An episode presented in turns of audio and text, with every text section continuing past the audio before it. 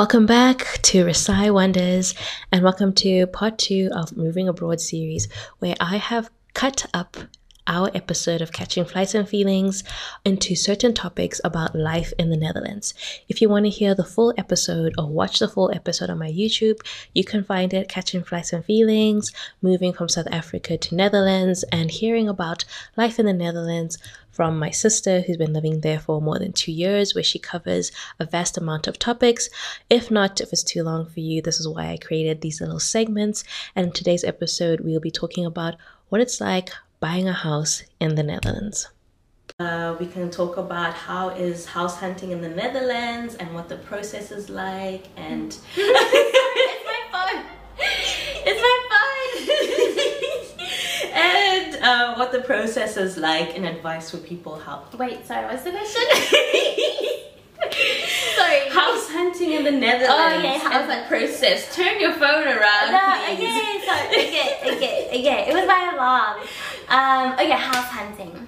Um, so right now we're renting, but we got super lucky. Like I think uh, my husband found the place within like a week or two of uh, moving to the Netherlands, which is abnormal. Like, um, but we just got lucky because at the time the owners of this place were, I guess, doing like a big renovation, and so I guess it was looking a little like, you know, I wasn't like, yeah, like hon- honestly, like when we signed the lease I was really skeptical. I was like, did we just sign a lease for a place that literally had no floors and nothing? Like it was no bathroom, there was nothing, and we signed a lease for a place that had nothing, and just hoping that by the time we needed to move in, everything was going to be done, dusted, and finished, and that it wasn't a scam or something like that.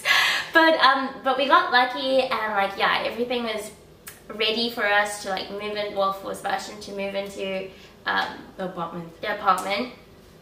Uh, um, um, but ordinarily, it does take some time to find a place that you could that's not too expensive, that's in a location you want it to be, and all that jazz. So we do want to purchase a place like soon.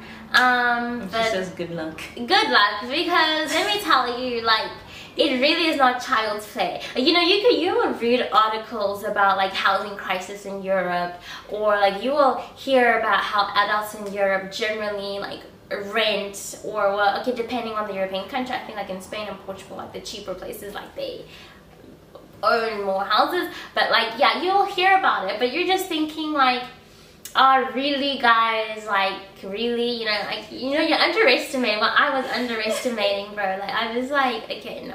I'm sure it's not that deep or i'm sure it's not that bad. Well i'm sure it's, it's possible right? It's possible. Ah, how naive. Because if it's difficult for locals then who's me? What a foreigner you know? Um but it really is hard. Um basically like you know in South Africa, like how I said, you don't really need to be saving up that much. You just need to show the bank that you have steady income, show them your bank statements and say, look, I've got a job, it's steady, blah blah blah. They'll probably give you a loan for a house at that point. And when you're looking for a house in South Africa, you generally pay exactly the amount that has been advertised. If the house is like it's a million rands, generally you will pay a million rands and the bank will give you a million rands so long as they know that you have a job to pay it back. Um, and you also get you might also be able to get some other loans from the bank like transfer costs or things like that. At least that's how i understood it when i was about to buy an apartment in sa um, come to the netherlands if a place look if a place is advertised for like 300000 euros you are not going to pay 300,000 euros for that, okay? You need to, because so many people are looking at this house, um, because it's a housing crisis. Lots of people want this house now. You basically have to outbid each other. So once you express interest for the house and you say, yeah, I want this house, they'll say, okay, well, you're gonna have to outbid like the other 30 people or whoever is, 20 people who want this place. Um, and that can be anywhere between like some people bid 80,000 euros over the selling, the asking price. Some people build a bid a hundred thousand euros over the asking price. So you basically have to have like eighty thousand euros saved up out of pocket, like from your own personal funds, because the bank is not going to lend you that money. They only lend you money for the value of the house. Everything else basically comes out of pocket. So you've so you do need like a couple years to save up 80 grand potentially. Um, at first we were told like we looked it up. They said that average or like the minimum you can save up is 20,000 but good luck getting a place with just bidding just by 20,000 because we tried that. And um, yeah good luck. Um, they were like it's small money. So um, um, and also the word the other like thing that's really bad about it is that they don't tell you how much the other people are bidding. You know, like at an auction and stuff, you know how much people are bidding, so you can bid like even just like 10 bucks over and still get the bid over them.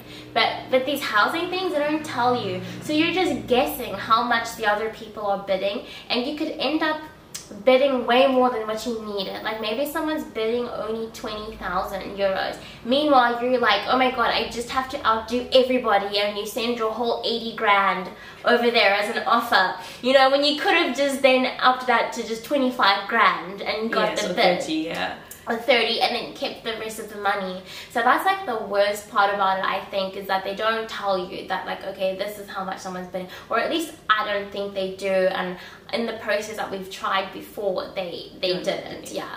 Like um they would just maybe indicate to you like once we sent a bid and they were like mm, I think you should just go higher than that. And then I was like, okay, but like it would be nice to know like how much other people how are much bidding. people are bidding. Because you also don't know if these people are like just telling you this person's bidding 50,000 when they're only both bidding like 30,000 like how do I know you're telling me the truth bro? And you're not just trying to swindle me. Like I don't know I don't know uh, but I guess what would they gain anyways that's another conversation yeah um, so I wish I wish they would do a system where they would uh, tally up everyone's bids and then everyone gets a chance to look at the bidding and then if they want, if they can, adjust their bid. Okay, I wish they would do that. That would make it easier. Um, so yeah, basically because of that, it makes buying a place almost like the most difficult exercise ever. Um, and also just the fact that there's a housing crisis and there's just so many people. Like you can barely even get an appointment to view a place. Like you, a lot of the times you get added on a waiting list. Like hey, I want to view this house and number whatever. Like oh, there's a waiting list, but we'll call you if someone you know um, doesn't come, but meanwhile you're like number 20 on the waiting list. So even if someone did like not go to their appointment, just like bumped up to number 19 on the waiting list. Like, you know, so just even getting an appointment to view can sometimes be, you gotta be the first one to call. Like as soon as it's posted, you gotta be like the first, one of the first people to call and ask to see it.